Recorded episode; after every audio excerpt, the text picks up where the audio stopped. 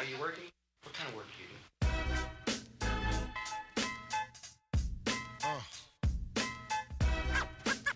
What is it you want to do when you grow up? Dope. He's back. What's up? How y'all doing? 5 weeks. Yeah, 4 or 5 weeks ago. Just it's like a moon cycle. Yeah. I think we make this a reoccurring thing though. Like, you know how My First Million has I don't think you really listen to My First Million. Absolutely. I don't fuck with that at all. Okay. Okay. So they always have Andrew Wilkinson on the pod. Like that's their reoccurring guest. I feel like we should just have you every month. That's you come in. Every time a new phase of the moon enters, yes. We hit it. I'm ready for it. So with this episode, the one thing that we want to talk about, last episode, we talked about building a brand from scratch, from ideation to the actual product, how we're going to get product market fit, how we're going to go viral. We're in sampling right now. In case you wanted an update, like we're working through. Yeah, it, you know? Yeah. It's almost here. Materials like, are really almost cute. Have the first Chinese sample. New Year threw a couple wrenches in here, but we're going to survive. It's later this year. Today, I really want to talk about creating a luxury brand, how to turn ordinary products into a luxury brand, and then like what is that luxury brand checklist? Yeah. Something that sparked this for me was, I'm sure you guys all saw the old Athletic Greens. It circulated the internet. Full funnel. Yeah, it was like Richard Branson, like full funnel. People are saying that was out converting the current page. And I'm sure. I bet it was. Right? If you run the full ClickFunnels, yeah. Pure direct response. 100%. But if you look at them, whatever it was, 10, 12 years ago, comparison to now, it's almost like a luxury flip, in ways, like from the branding perspective. But starting it off, what are some ordinary products that you've seen make their way into luxury products? Oh, they actually have that change? That's a really interesting question. Because what's interesting about luxury as a concept is like, I usually look at it like there's a high-end product where you just have like a quality product. Then you have a designer product, which is something that's like, you pay for the excess in like materials and look. And then you have a luxury product. And the difference between the designer product and a luxury product is essentially time. Because luxury means you have to have that consistency of quality, like over X amount of time. Yeah. And so you would think like when Aesop started out, like, was it a luxury brand? Like, not really, it was just a high-end brand. And then over time, it like basically graduates into luxury. But thinking about that glow-up of AG1, I can't think off the top of my head of another brand that went from like being average to being amazing. What is that graduation period? Like, is it a 10-year thing? Is it a 100-year thing? I think it's like, I think it's like a decade plus. Yeah. You know, and you look at it because you're comparing yourself to, especially now, and we'll talk about the value of brand names, I'm sure, at some point as we go into like why all these brands keep coming back, why Toys R Us will never die, like that kind of thing. And a lot of it's just because gaining that recognition that's already built into the populace, especially Gen X and Boomer folks who are just like, I don't even want to learn about anything new. Yeah. It's just always going to have this huge value. And so you're competing with existing luxury. So your timeline to achieve a luxury status has to be like comparative to existing luxury. And so only a few people have really skipped that. Like people look at like Aesop or even Air One, it's like, oh, they're newer. They're not. They've been around for a minute. I think the only brand I can think of that has really hit luxury super fast is Flamingo Estate. Mm-hmm.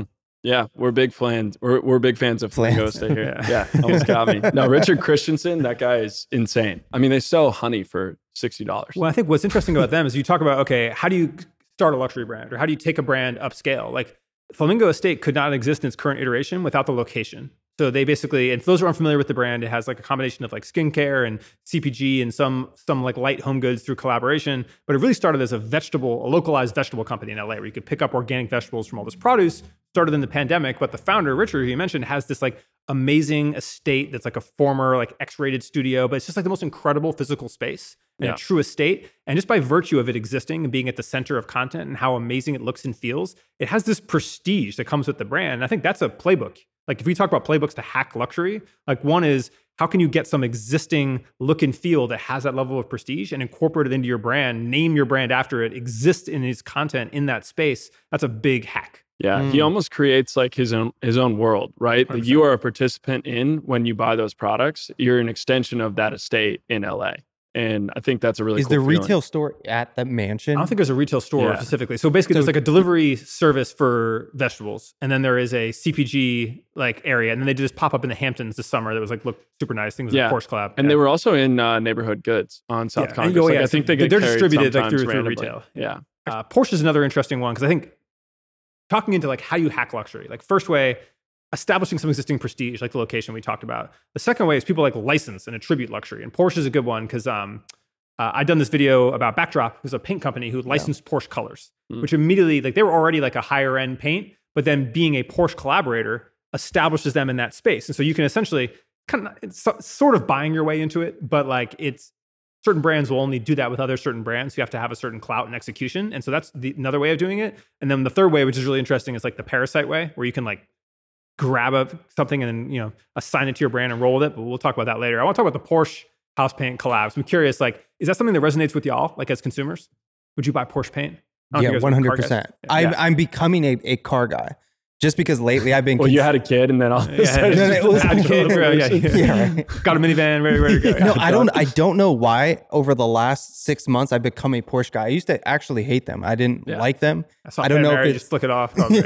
I don't know if it's because I've been consuming the ads and then I've just like been watching more content where they talk about Porsche and how much detail goes into it, that I've become a fan of it. And then, how do you pronounce it? Armin Leon Dior. Armin Leon Dior, yeah. Like them and having, them. I remember I looked directly at him. Yeah. It's like, that's gotta be right. Yeah. Right?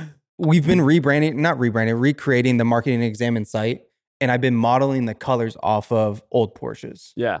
Because I want to have that like high-end luxury feel on the side and like kind of give off that feel of there's a jet blue Porsche that they have in the store. So I haven't seen, like, I could use some context on the Porsche paint, honestly. Like, are they retailing it? Like, so they're selling it. I believe it's online as a collab. I think they're a pure D2C paint company. Okay. And they had kind of been marketing like millennial aesthetic, position D2C, like for like a certain paint, be able to say, like, if you're painting your house, you want to have that right feel to it. But this was interesting because those colors are actually like particularly strong and rare, and Porsche has such a strong community. And it was funny, I made that video. I don't even really know why I made that video. I just thought the ad campaign was interesting. I made the video about like, hey, this is, you know, how they positioned it, whatever. And it was a very quick, like, 1 million view video. And I think a lot of it was just the fanatical obsession with Porsche by the community that has it, which makes sense. I think we all know a couple people that own like a beater Porsche, but they're super fucking stoked about it. Or when they really got money, like they saved and they really hit the Porsche. And I think that just resonates on a note that when anyone associates with that, they're like, whether or not they buy it for their home, they'll send it to their friends. Like, yo, we could do this, you know, and that's interesting. Yeah. Did you see that Heinz ketchup made a paint as well? Yeah, but imagine that.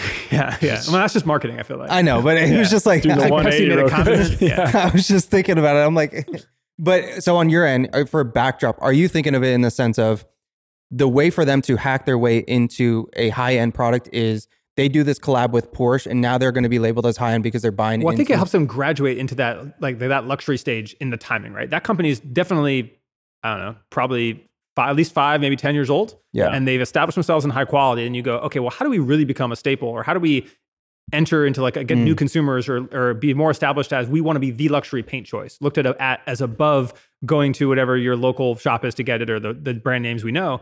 And that collaboration is like a very natural, like, all right, like, oh, no other brand is doing something like this. We're now associated with this prestige. And if we can carry on that moment for long and then maybe do it again or again, then you become that like long-term association with luxury in a way that, you know, like no other company in your space is. And if a bunch of other companies are doing it, it's competitive. If you're the only one doing that really in paint in a specific space, like you can really start to own that association. And I think it's all about that timing. Like they look at their 20-year roadmap, can they maintain their price point? And a lot of it comes down to people at some point in time, when you have a high quality good, do you discount it and lower your margin to be like, hey, we need to just have a higher quality at a great price, or you say we're going to keep our price, but we then have to up the marketing. That's such an example of, you know, the paint company was obviously much smaller than Porsche. Yeah. So that was a good opportunity for them to really leapfrog some stages. But typically, I feel like you see this with two massive brands trying to combine their audiences. The example that came to mind for me was like the Nike Tiffany shoe, the Dunk, you know, and people were like, I don't know if this is an abomination or the coolest thing I've ever seen, which seems to be probably a pretty good marketing play. Yeah. Well, like Kith and Wilson. Yeah. Yeah. Kith has been doing this like crazy with, I mean, they partner with everybody, but that's because all these old stale brands are trying to ride Kith's wave rather than this new paint brand was riding Porsche's old school wave. Well, yeah. Kith's positioning is genius because they're basically a way for, they sell nostalgia to their kind of like, let's say like aging millennial Gen X with money audience in an audience who would have bought Ralph Lauren 20 years ago and now buys Kith, but also has this like Americana nostalgia, cereal, big kid aesthetic. Right. But then all of these brands who are like flailing a bit, don't understand the new market. They have, oh my God, there's a cool brand that actually can bring some value to what we do as Coca-Cola or, you know, Cocoa Puffs or whatever. So they just did one with Disney. Their most recent collab was like all of the Mickey Mouse characters were on these like just fire bombers. and like all these really cool, like, it's just crazy. It's funny. Like, it doesn't appeal. Like, I feel like I'm just like one layer too young to be like, I just feel like that shit is I wouldn't wear it, you know, but then I totally understand the customer that does. And so really they've done a great job at being that vehicle where like they have to keep that going because it's then introducing it to those audiences. But like Nike Tiffany's interesting because a lot of that is luxury. If Tiffany went and said, we're going to sell a sneaker that's a fourth the cost of anything we've ever sold, then like that, it degrades the brand for them. But doing it as a collaboration with Nike, where it's more expensive than average Nike, but way lower than Tiffany's, gives people the ability to buy into the brand at a price point. Right. And then immediately the only people you see the shoes on are LeBron and Devin Booker and Carmelo, all these guys that can only get the shoe, right? Yeah. They get it early. And so obviously it goes to the resellers and the price spikes and there's like scarcity and stuff like that. Plays into the exclusivity. Exactly. Right. That all luxury brands have. Exactly. And there's exclusivity and then there's like the drop level, like lack of availability, which is like more of a streetwear thing. And like, but now luxuries has played in it. But I want to kind of draw the line between licensing and collaboration, right? Where I think like the Kith and Disney, I think at some point, maybe some of the Kith stuff was licensing to start, but I think now it's like full collaborations and certainly Nike, Tiffany. Agreed. 85% sure that the Backdrop thing is a license where they're being like, hey, they're either paying a royalty on the actual product or a flat fee and a royalty versus a collab. And like, those are all tools you have in a brand toolkit, like to make something happen, to say, I can't make my thing move, but if I put this logo or this iconography or whatever, I can then make it move faster. Yeah. Yeah. I think you've been seeing that a lot in the D2C industry this year too. Yeah. A lot of brands, I mean, they're looking to, big time IP to actually move more product for them. Yeah. And we was working in my work with Gel Blaster, like one we've worked on as a company there was we did a deal with Halo this year. Yeah. And that's specifically to say, hey, we are like, which some of it's to build affinity with a certain video game customer. Some of it is pointing towards where that company is going, but it's like, how do you, and also then at retail, you're sitting against a bunch of cheaper priced knockoff products. Like, okay, like can that association like help remind people like, my God, that's stamped by this or that. And it's a really interesting way to look at it, but it was a pure licensing. And it's licensing like, okay, is your, we also have a deal with Capcom. Uh-huh. And it's like, sometimes you get like licensing and you just get to use the logo. Sometimes you get licensing and like, and you get a ton of actual like back-end marketing support and things like that too. Which I thought was interesting. Like, cause I began to talk a bit with the Capcom team. I was like, their support for a licensed product is amazing. I was like, oh, as a marketer, I'd love to be able to have access to this. And that's an interesting scenario. So when we did a thread that went viral on the Barbie licensing stuff this summer. I think he had a video that went viral about Barbie. Oh, nice. All right, let's go, boys. Chasing down the zeitgeist every day. Viral hits. But so I'm curious, like when you were working with Halo and Capcom, like did they, and you don't have to disclose any details, but like, do they have like minimums that y'all needed to hit? Yeah, there's a bunch of like, and also there's graduated. We had done another licensing deal separate. Another time where you have to like basically, okay, you can sell this D2C. If you get this D2C, then you get it retail. And if you, and then it's like, or these amount of units or whatever that looks like. But actually when there's a licensing expo in Las Vegas, was there a, I think it was like maybe 3-4 months ago. I bet that's a really good, and this was right when Barbie was coming out. So they had the Love Shack fancy Barbie truck there, or they had some Barbie vehicle. And then Punchy Penguins was there. You know, like it was like there's a whole it was interesting to see that ecosystem, but it is brands going there to shop for, okay, like what can I do to bring that value to my brand? And the Barbie one was interesting because what Barbie did to promote that movie was basically make licensing really easy. They said, no fees. Low percentages, roll with it. And one of the things I thought was funny is I think it was Wrangler had one like just came out. Like their supply chain got messed up or something. And it's like 4 months after the movie and you're like, and it's funny, like trying to get on or like miss the window. But and I'm really curious to like what those Barbie editions, I'm sure for some stuff it killed it, but like the ruggable Barbie rugs, like did that crush? Yeah. You know, like, I don't know. Yeah. And I think it almost did better for the movie. Right? Because they were able to be everywhere. It was that feeling of, oh my gosh, this is a cultural moment. Every brand I've ever interacted with now has Barbie. Barbie was omnipresent because of that. Exactly. They literally were everywhere. Anywhere that you opened up on Instagram, it was there. TikTok, there were videos getting made about it, to then the Airbnb, whatever the case may be. It felt like Barbie was somewhere that I was consuming content. Right. And so I think it's interesting. This is a good pivot to like, that's authorized licensing. Then there's unauthorized licensing, where I think there's more and more brands who are kind of hacking their route to that now. And I had, last year I had been doing some work with the Shoe Surgeon, which is an interesting case of this, where they make extremely high-end versions of popular shoe silhouettes, like one-of-one customs, $7,500, $10,000. They'll celebrate LeBron James' scoring title. He'll get a custom surgeon shoe, like that kind of thing. Odell Beckham Jr. wants specific shoes at his, like at a game, he'll get a custom from them. Right. But, and that's an interesting where like the ability to say, I can create a one-of-one on this thing and then use it as a way to like bring a huge level of interest to your brand, but it's not something necessarily fully authorized by the brand. It was an interesting like space to be around and be in. And a brand that we had talked about before the pod and I wanted to bring up was Alabaster Industries, which is a watch brand. Right. And so They're another one of like a fast motion to a high price point. Yeah. And they started off by making Rolexes they covered in this like absolutely insane look they have. It's like Oakley on psychedelics. It's just an insane look and feel. And they would go and take it to a Rolex, but because there was a core Rolex in it, because there's like a day date or whatever sitting inside of it, or and like they were able to command a huge price point. So from the start, since you're buying a modified Rolex, of course this is going to be, you know, $15,000, $20,000, $10,000.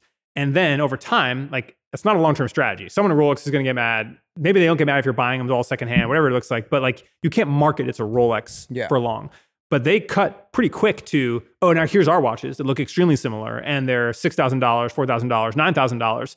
And we're able to kind of jump that ship just because of how they associated with it, the fan base they got, the rarity that came from it, and then just like having their brand look and feel. I thought that was a very interesting play. So they use the unauthorized license almost in those products to bridge to then their products. To jump to luxury, exactly. Like, and to jump to the price point. Because like how else can you go? You can't, starting a brand now and saying like Brick Watches is a good example. Like old boy from Barstool was like, I'm gonna start a watch brand. I'm gonna charge luxury prices for it, and it's not gonna look any good. It's gonna be trash, and no one bought into it. But then like these guys at least had an interesting look and feel.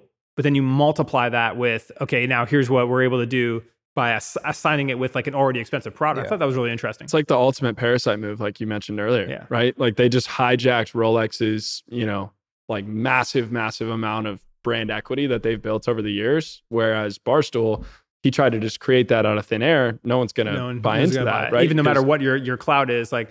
And there's interesting because like Parasite, I look at there's Parasite products, which I do that, or like a Parasite brand strategy, and then the Parasite marketing is interesting too, which is at its core is like, okay, we're doing a photo shoot for a clothing brand, and it's a dress, but we're gonna wear Gucci tights, and and it's gonna have, and we're gonna have like X these heels on it, whatever it is.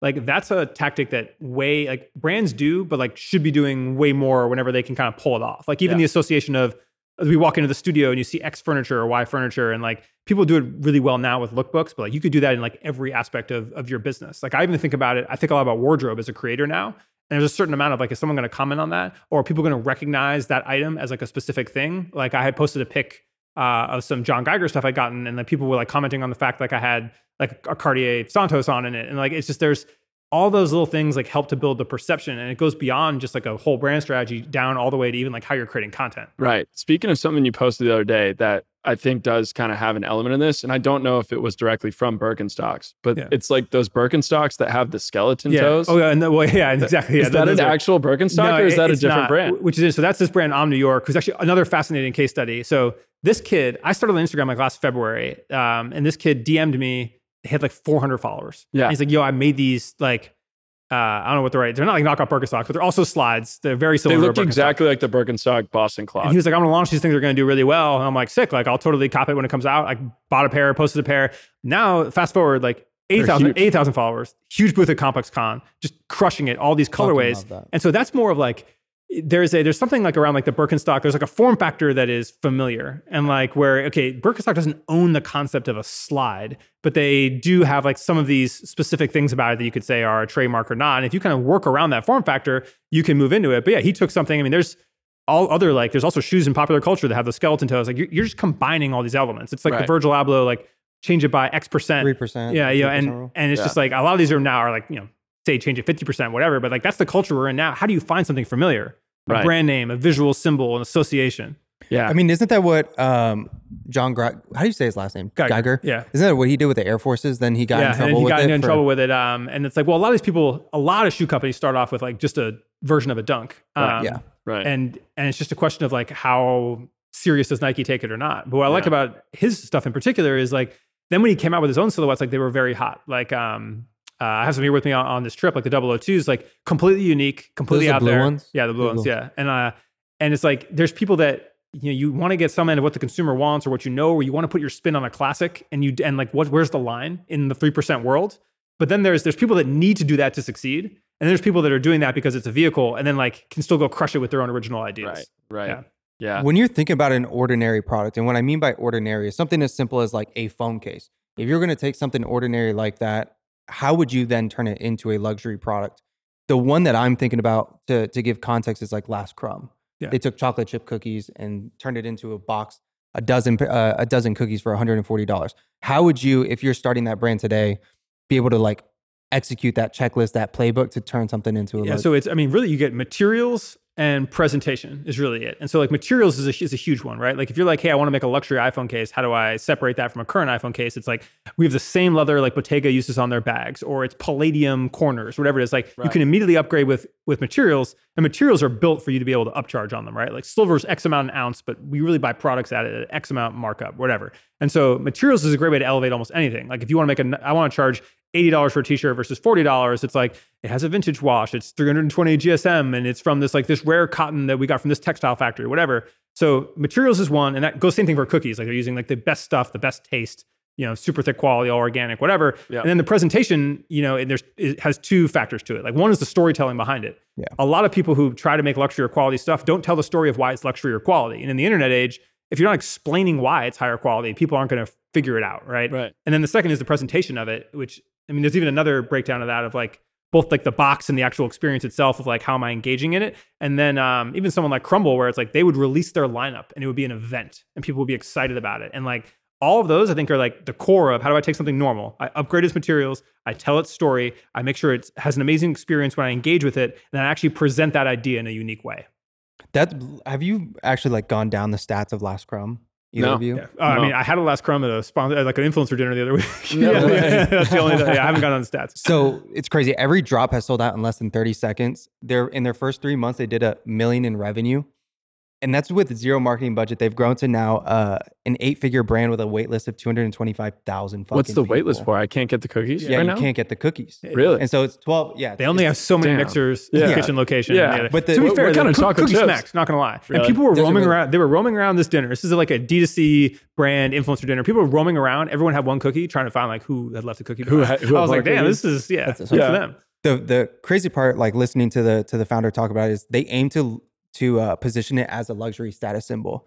And she was talking about that. She's like, I looked at fashion for inspo for my cookie brand. Mm-hmm. She's like, there's something about the things that make a product unattainable that then you can charge crazy high prices. So going back to what Oren said, the packaging on it is like very sleek. It's black. Right. And then each cookie has its own label. So like someone will be like Netflix and cinnamon or something like that, right? Like a pun, kind of. Yeah, it's a pun. And then it also has a story on the back end of the cookie. Pun luxury play. Yeah. It has a story on the back of the cookie. The part that I thought was super interesting. What do you mean on the back of the cookie? Like so like the undercarriage of the cookie? No, I think it comes like within a little package. He was like, damn, you're engraving cookies. Laser printing this thing? Each cookie, it's like a pretty good sized cookie. Yeah, comes in like a little package. Yeah. And then it has a story on the back end of it. The part that I thought was super interesting, that's like total marketing play. It comes with a playbook, essentially, that's like, this is how to have the best taste testing experience. Like a roadmap of which cookie to have first. Yes. And then go microwave it for 15 seconds. There's like this whole play that they give, that they essentially give you a creative brief where like now you go make a UGC piece of content. Yeah. It's fucking genius. Yeah. But also they're experiencing it like... There's always an opportunity in positioning anything that doesn't have a luxury option for a luxury option, especially if it becomes a activity. And what I love about the cookie in particular is it's an activity you could do with your wife or your girlfriend or your family, but then also like as it's a signaler flash. And a thing when you have a group over. Be like, oh, they got Last Crumb. Yeah. That was a classy choice. You might as well have a G-Wagon parked out front. Like same thing. And I think that's positioning and everything. Like, look, we deal with that in California. There's the strawberries and shit. I forget what the name of the brand is. They're like $14, like single strawberries. And like, and people will have them at the, you're like, oh, and it's incredible. $14 like single strawberry. Yeah, crazy. Yeah. And they're incredible. And it's an experience. And you have one. And it's like, there's like a lot of these things that exist. Yeah. Dude. Whoa. Austin, that's crazy. You guys get like a $2 banana. This is part of like why I want to live in other cities for like parts of the year. Dude, because I want to experience the things that like make LA Tulsa, or Santa Monica unique, and then New York City unique, because there's shit like that he's talking about that's never going to find its way to Austin, or if it does, it's going to be 20, 30 years until there's... That was in a different language. Like even our Soho house sucks. It's mid. It's mid. Yeah. It doesn't suck. All Soho houses are... kind of mid. Yeah. Part of the game. So you're not alone in the city here being out there. Besides the little house. Yeah. So when we were talking about that, the product category that I think would be really cool is like, Truff did this with sauce. Yeah. And there's got to be an opportunity to do what Truff did with buffalo sauce with just so many other different sauces. Like mayo, or I don't know. I mean, they're now doing it across all these categories, and they've got mayo. Are they just going to keep expanding, I guess? Yeah, they do. That's what they just got acquired, right? By Skim? Yeah, they just got an investment by Sky, which is her PE firm. Yeah, that's her PE firm. But yeah, no, they completely did this for sauce, where like, I don't think there's been a single time where I've like whipped out the Truff and someone has been like, oh, it's kind of expensive sauce, you know? It is. I think about it when I buy it, where I'm like, do I really care that much? And then like, but but it's good. And the quality is there to back it up. It tastes great. It tastes distinct too. Yeah. It tastes much different than Frank's Red Hot or like the average buffalo sauce. So, but any of these categories, and now I think you'll see like, you'll get these entrants. Like right now we see a lot of single entrants into, oh, we're going to like kind of make this category luxury. And then it's like, it's going to, you'll now see that shelf explode. Like a lot of retail is based on good, better, best, where it's like, cool, we have your good is your entry level, cheap, buy it. Maybe it's a white label thing. You know, better is your brand that's kind of competing more on price, and then best. And then they've created this like, okay, now there's either this is the best category or it's even above it. And then you basically see how many brands you have existing in each based on the quality of the retailer. Yeah. I've been doing a ton of research on and just doing deep dives, not to the extent of Oren, but on luxury brands, just because I want to give media. How do you give media like a luxury feel? Yeah, like Airmail. You seen Airmail? Yeah. Yes. Airmail. Yeah. Yes. Luxury media property. Okay. Like I want to figure out how to do that for Marketing Examine. So been studying it. I found like there's really like a 5-part checklist. So the first one is, how do you have limited availability? This goes back to Last Crumb and how they sell a box of cookies for $140 and it sells out 30 seconds. Once it's done, it's done. You're not getting that box. Right. The second is invite only. So I think that's why Clubhouse works so well. It created so much FOMO because it was invite only for months until you got a referral from somebody. Like that drove a fuck ton of FOMO. The third was custom experiences. How are you then creating these custom experiences for the people that are wrapped into your brand, that are partaking with your brand? The fourth is high price point. This one's obvious. The brands that come to mind here are like a Flamingo Estate. How you take a household name, add premium pricing. Then the last that I thought was very interesting, which is goes back to what you were referring to, is brand heritage. Like, how do you tell this story around an ample amount of time that then takes you from something that's high end to luxury? So again, I'm adding Sam into this mix, but like, have you seen Hampton Founders? Yeah. Like they've done a great job of, there's the idea of you can have a paid Slack community. I'm going to have the best founders in it. We're going to charge $20 a month. It's going to be fucking elite. Anyone can get in. Anybody can come in or get in. Then Hampton was like, oh, okay, we're going to do the complete opposite. You're going to have to apply. We're probably going to say no to you and reject your application.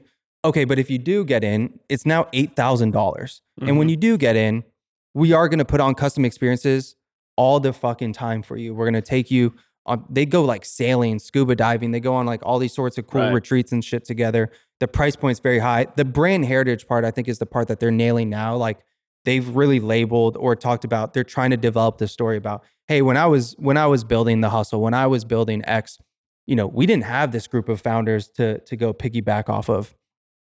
But they've nailed it. And like this, to me, this is like such a good checklist that they've gone down. And I think they're already like an 8-figure brand in the last 10 months. Yeah. And they probably already fall into that category. Is there anything that you would add to that checklist? No, I think all of it ties into what you said. And then I do have some examples I think are worth calling out because I think in media especially, there's some people doing it, but it hasn't been done a lot. And then you can kind of do it for any brand because like you can achieve those things in a few ways. So I don't think there's necessarily something I would add. Like besides maybe like the idea of like design, like you can just by virtue of like how incredibly looking or functional something is that you may be able to achieve that luxury. Yeah. But, you know, when you talked about the exclusivity, there's an email list called Opulent Tips and it's by this woman, Rachel, who I think works for Harper's Bazaar. And it's you can only access it if she invites you. And it is a who's who on like of a certain New York scene plus like a fashion scene. And like that very much was the launch of the newsletter, maintained that way for a while. It was like a whole trope in that world of Twitter of like, how do I get access to Opulent Tips? Right. And when it would come out, people would flex that they got it because not everyone can have it. Well, when you Google search, it's not there. Yeah. And then Airmail is another interesting one where how do you start a prestige like online publication, like a digital newsletter or something when there's so many out there? And that was because of the heritage, to your point. And because it was Graydon, who founded it, is I believe the former editor-in-chief of Vanity Fair when he did start it.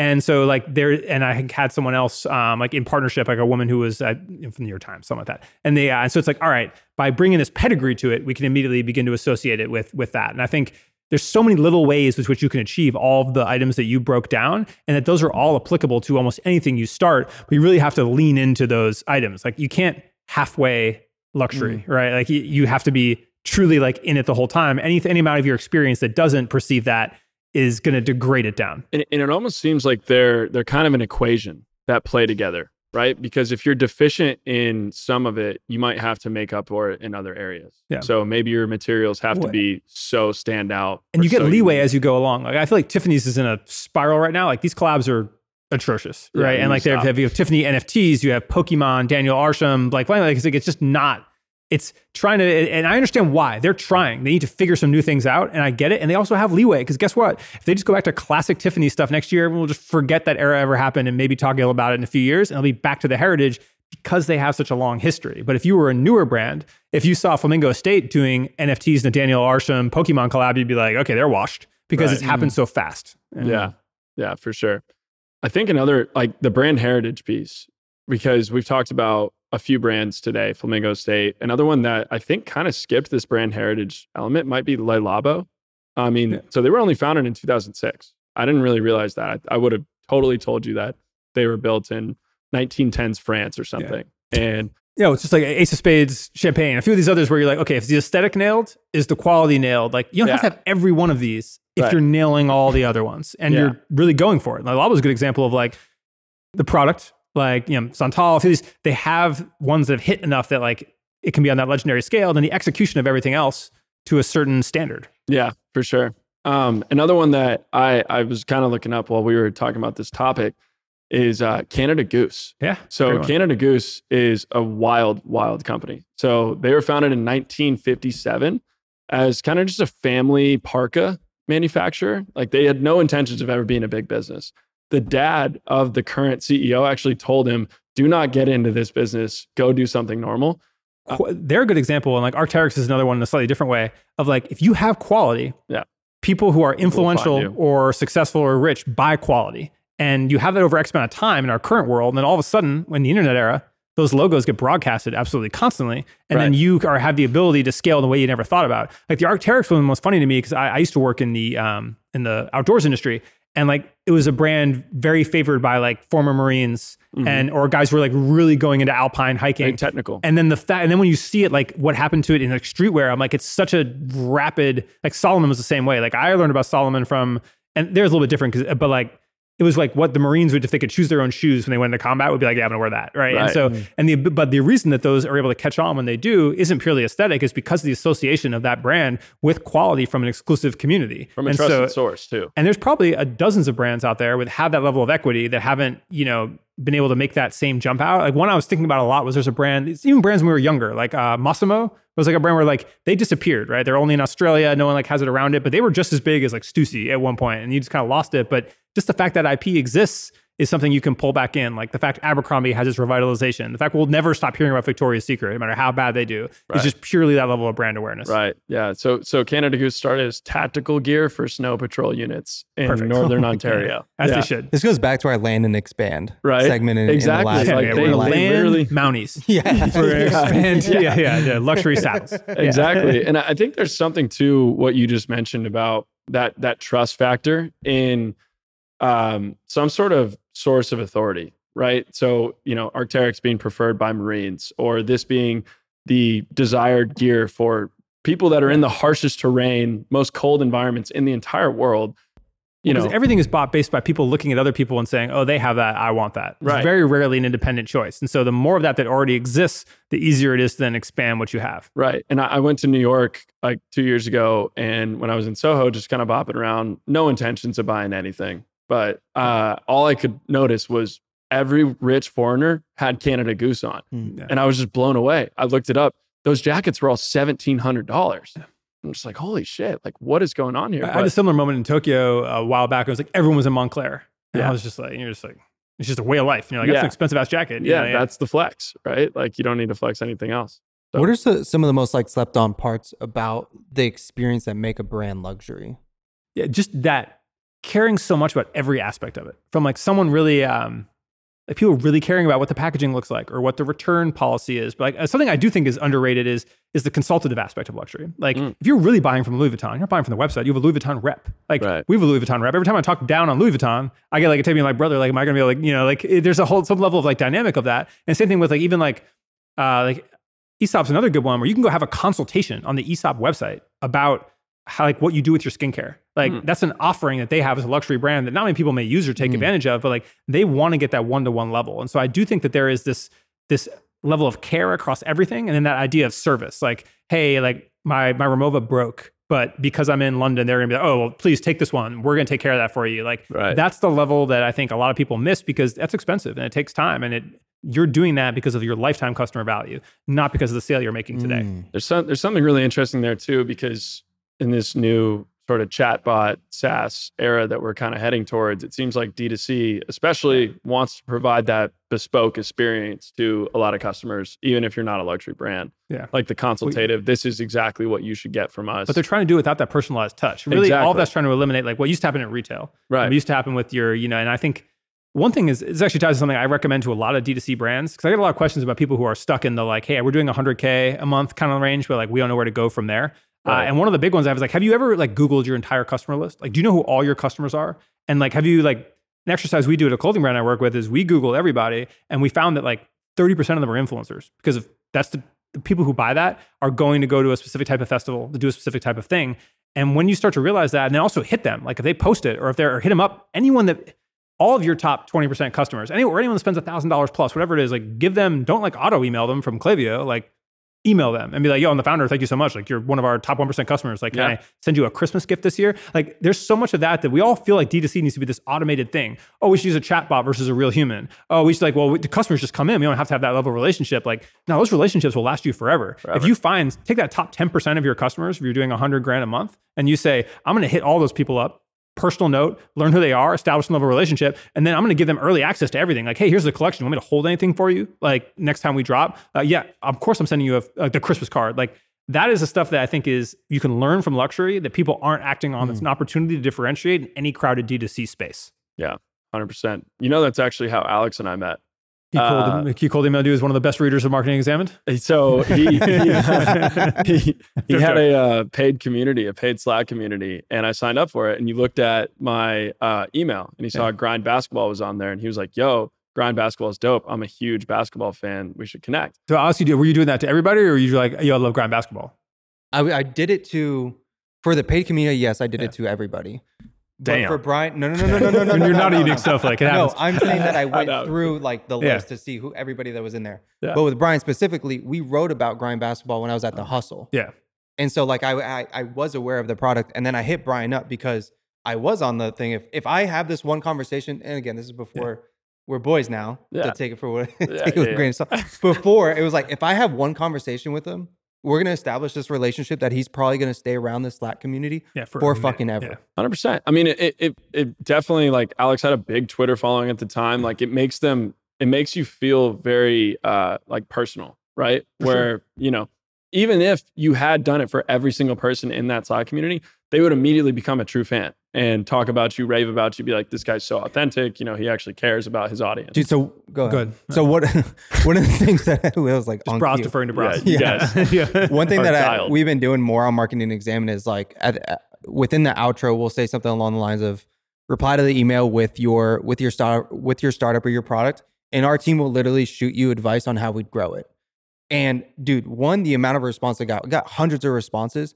It took me 4 or 5 weeks to like go through all of them. But if you look at the responses, every response is a fuck ton of research. And like, I mean, paragraph after paragraph of me giving them just game. The thing that I went and looked at is like, they've opened every email since. Those people, for sure. Because I put them in a list of like, okay, these are the people I've responded to. These are the people I've interacted with. All of those people I've responded to, or not responded, but they've opened every single email since that interaction. But now Oren's got me thinking about like, well, how else can we personalize our experience? Like, Should the people that have a 100% open rate, should they get a Christmas card this year? For sure. Like, should they get something from me? Well, like surprise and delight. Get them some kind of the other side. It's a lot. Yeah. You know what I'm saying? Like, get them some Crumbl. You can't do Last Crumb. But. Oh yeah, we work with a brand partner. You find whatever. You do a little brand merch item or whatever it is. That's a group of 20,000 people. Like, yeah. We're not going bankrupt for. Yeah. I'm sure you can find the corporate sponsor. Whoever's trying to get their cookie brand out there, Alex is really trying. It's February. It's December 5th. He really has to make some shit happen here in the next 10 days. How did you just say February? I'm lost in the sauce. We're still in 2023. Time moves fast. Yeah, but I do think that element of surprising people, right? Of being like, hey, I get this thing I wasn't expecting, or here's this, or the free gift, or whatever it is, or like some level of care and intention. Like I even think about especially in email now, because like everyone has an email list. Everyone's email lists are big. People are subscribed to a bunch of them. Like how do you stand out from that? And like there's still that element of like, all right, well, what extra could I do? Can I I'm thinking about this now, we're having a conversation. I'm like, shit, like I know I was actually just talking with Clayton, who I run my email list with today, because we were trying to make a list of all the people that were on it. It's like, oh, we got Nike and Adidas and LVMH and Goldman Sachs and blah, blah, blah. And then I'm thinking now, I'm like, shit, we made that list. I know all the brands that are on it. And I'm like, I haven't emailed any of those people. Like we should be emailing all those people, and that level of care is I think what will differentiate this next gen of email. Not everyone has a newsletter is like, all right, like it's like your close friends, it's For sure. Like, all right, who's the close friends on email? Like, and did you want to get that subsection and be like, you know, that's interesting. It's a real network too, right? Like those people get an email from you and they're going to read it, respond, be like, oh shit, like Oren actually knows who I am. Well, like, I think communication's going to that level. It's going to group chats basically. Like, and I just launched an IG broadcast channel today. And like, what is that? So it's basically whenever I send a post into the broadcast channel, which can be text or images or a video, it sends it to your DMs and really? You can't respond. You just get only to select people can respond. Yeah, like you would have to basically be like, Brian can respond to this, and then you could. But you can basically just emoji it, and you can reply or whatever. But you can't respond in the chat unless you're an admin or whatever it is. And but like it's basically this group chat level messaging, which I think is a really to the point of like your close friends. And now you can post video content just to your close friends on Instagram, which is also interesting. And I'm now on some close friends list where I'm like, oh, you've maxed out the list, which is kind of what I did on Twitter, where it's like, hey, you want in? I'll show you all this exclusive, but like, let me know and I'll add you to it. And we max out the number, but like, that's a marketing tool, right? But I think moving to group chats, because that's the fucking preferred format, at least how we communicate now. 100%. It's like, we're DMing shit to each other, but now I DM the same thing. Whenever I find an idea, I'm DMing it to like 7 people or like 3 group chats and 2 homies, because like, you've now have so many relationships, you do that. And I think that's going to be that next communication layer. And you can think about that in your email, in your brand broadcast channels, like in your SMS, like all that could exist that way. Mm. I've been on this kick lately and it's been stuck in my mind of everybody is building an email list. Everybody's not inflating, but like obsessed with that number of 100,000 subs, 250,000 subs. No one is obsessing over how do you convert subs into fans, which is what you're talking about. It was just like that's exactly what I thought. As soon as you said that, I was like, anyone that signs up for your broadcast channel is someone who will buy your course or 100%. Buy your info product. And it like changes the dynamic between from a follower to a fan. Like I think I already you invited me to the channel. Yeah. Oh. Well, everyone gets notification automatically. So sorry. I'm just kidding. I don't know how. I invited him to be an admin. Actually, you get a notification. Which is crazy that IG giving you the ability to send I sent 257,000 people a notification this morning, which is crazy. Nuts. That's wild. Which is crazy. But I did see. I think there's like a few thousand people in there already. That to me is like that is a level right there where he can now bridge followers into fans. Yeah. He could go in there, share the exclusive content. The one thing I'm struggling with is like. Because it's one way, do you think you're going to be super active in there? Because that is like... Well, that's what I was debating. Weird, and I was talking to Ashton about it, who has one. So 2 of my friends have live ones already. Jordan Rogers, who does like a sports marketing one. His is great because he just like, he knows you're following him for sports marketing. And he's just like, here's random sports marketing thoughts. He posts a lot, but he's always just like, here's my angle on this. And it's like something he may not make a full video on. And then Ashwin, who's very similar content to me, who posts a little less. And I was like, cool, do I want to do this like 2x a week, high value? Or do I want it to just be like group chat level? Like, let me just fire and let people see like what's going on in my head all day. Your chat level's crazy. Yeah. Well, I mean, and you were like on light, like, because if I was in Colin, like light group chatters, like I've got like some of the designer group chats where people that are just like firing is like, we're like fucking, zipping. Cause like, how much time do you spend on the internet? Well, where do you go to like internet? Consume all? It's just like all the things you see, like I'm now in a flywheel, right? Where people, right. I'm the person on Instagram. Like I have a whole subsection of fans, a couple hundred people who I'm just a person that they have in their life. They feel they can just send cool shit to, which to me is amazing. I'll heart it every time or whatever, because I want to receive cool shit. Yeah. And then now I have all these group chats because I really actively set up group chats in my life. Or it's just like, yeah, it's me and it's 3 other designers from Hong Kong or wherever, the guys I met doing X and Y. Oh, I think you get along. And so I just am getting this wheel of stuff. And then I'm in the same way. Like I'll see Twitter and curate a list on IG. Yeah. And I really care about it because I care about the database. And that's something we're working on for Hyper, which is my email list, is like with Clayton, is we're making like a database where it's like campaigns, trends, tools, brands. It's like old school, like here's just a fucking parsable list of all that shit. Because I feel like there's value in something like that. But like that's the most interesting part of the internet, is having an encyclopedic look at all these things that you're interested in. Yeah. I mean, they talk about like curating your information diet, right? And like the people you surround yourself with are a huge component there too. I mean, it sounds like you run especially into a lot of... I want to know, like I realized too, like especially to extend the longevity of your career. Like as a 38-year-old white dude, I'm removed from the culture, like into a lot of extents. And I've always really been interested in whenever I get someone who I deal with in a factory overseas, whenever I get like the son or the daughter, which happens all the time, especially in these streetwear factories, because they're the ones that told their mom to go make fucking baggy pants or whatever it was. And then you're like, oh, like if you get it, or like I see your profile picture and you're wearing certain shit, I'm like, yo, like let's just have a WeChat. Like, and then you get to see those perspectives. And that's been intimately valuable for how I look at some of this. Because international, especially, like even when like the designer working on a bunch of the stuff I'm doing for like my stuff currently is like a really nice like, younger guy from Berlin. I mean, I was out there and I was like, oh, like that international perspective is crucial, I feel like. Yeah. With what you're building with Clayton, you're trying to build, is it like an immense swipe file in many ways? Is that kind of what you're thinking about? The way I look at it is I feel like it used to be that, you know, your homepage on the internet was Twitter or, you know, or like some social media. Now it's like social media is built in. I'm like, I feel like all of us have lost like the homepage of our Chrome. Like what happens when you open a new tab? Like I want to be that for anyone in design or branding. Yeah. But I don't want to like write articles. I don't want to do it. I want to purely be a database. Purely curation. Yeah. If you want something new, you just want to like look at some shit. Like, or like basically like, very curated version of like Pinterest or whatever. But I see so much stuff. And so does Clayton. Like we're both curators at heart. And I have some friends, people I know online, guys like Enigma Curation, a few of these people that like live archiving. And you're just like, that is something that like people like that are unique.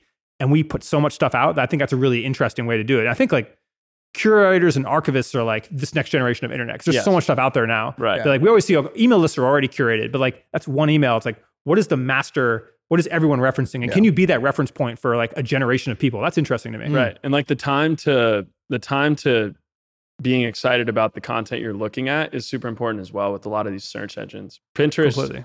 You might parse through a ton of stuff when you look up baggy jeans and not find anything. Yeah. If you are the curator who delivers the 5 best baggy jeans for men, that's super valuable to anyone that's actually looking. Well, when I feel about like Pinterest, and like I use Pinterest a ton, I use Arena a ton, and but the mood board generation is like almost complete, because like the mood board doesn't sell at all anymore. It needs to be a complete frame of references. It's not just about the images that are on the board anymore. It's now about the factories that can actually get you the textiles or the images that are on the board, and the tools that we're going to use to communicate that, and the campaign ideas to connect that. Like it's more developed, and I think that's where like there's no tools for that yet. And at least I'm thinking about like how do you be a home base for that. But like I'm gonna do a video on this at some point. But like the mood board era is no longer like enough. Like you have to do these really tactical mood board applications. Otherwise, you're just derivative. Could you see yourself building a high-end Pietra or like kind of software like that? No, I think I really like creating physical things. Uh-huh. That's the only reason like I would think like that. But I think I would like to create a massive open source database. Like I look at something like,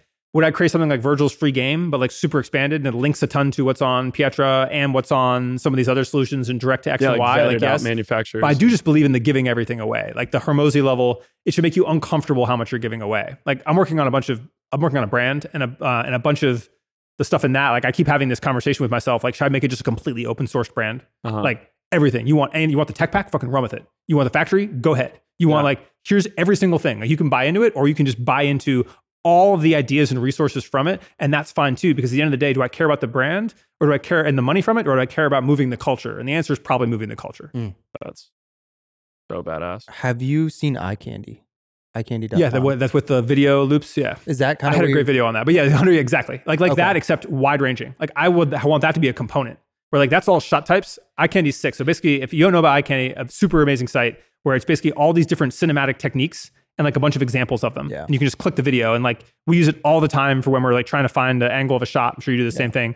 And I'm just thinking of that being like, okay, that much like a mood board is one thing in its context. And like, whereas if you combine that with an archive of storytelling, with an archive of imagery, all of a sudden you have like a holistic view. Yeah. That's what I'm looking at. I've been thinking about how can I create like Eye Candy for Marketing Exam? And then if you look at all the skills underneath growth marketing, right? If it's copywriting, email, campaigns, ads, social content, whatever, you could make the Eye Candy for marketing, for growth marketing, where It's filtered at the top like this. And it is just pure curation of like nothing but inspo from the top shit in the world from across marketing. It's not a hard thing to do. You could probably hire a VA, like scrape a bunch of shit on top of like shit that you constantly curate.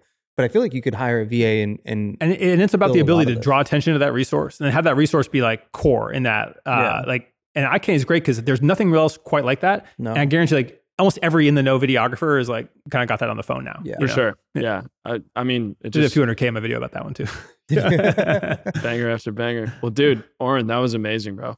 I did, yeah. That was a pretty impactful. I think it was 45 minutes. That was a pretty wild 45 minutes. That's what we go for here. We're just trying to get right to the bone. No, we need like most people like speed it up to like 1.5. I feel like for these Oren pods, you need to go to like 0.8. Yeah, you gotta slow this. When we did Builders Build, it was a challenge. Could you try to listen to it on 1.5? I'm like, no. Yeah, not possible. We didn't even get to get into any of the brand versus product, brand or product. I'll hit it on the next run. Yeah, you'll be here in January. Yeah. Dope. All right, guys. Appreciate you tuning in another episode. Oren, tell them where you're at, what you're building, all the shit, what email list they can get on, where your resource is going to be. Hyperstudios.us. And that's where we're at. Yeah. Nice. Go buy a Gel Blaster this holiday season. Yeah. I need to get one. You got to bring some. I'll bring some over to here. Yeah, 100%. Can you bring some Thursday? Yeah. Oh, yeah. For sure. I will remind you guys. I do. Remind me to text me on that and we'll bring some Thursday. 100%. That adds a whole nother dynamic to a meetup, but yeah. Yeah. Just fucking plug yourself. Yeah. Follow me on IG, Brian_Bloom, and on Twitter, Brian_Bloom1. Yeah. Working on some cool stuff. And then the GOAT himself, Alex Garcia. _ATX. That's all I had to add.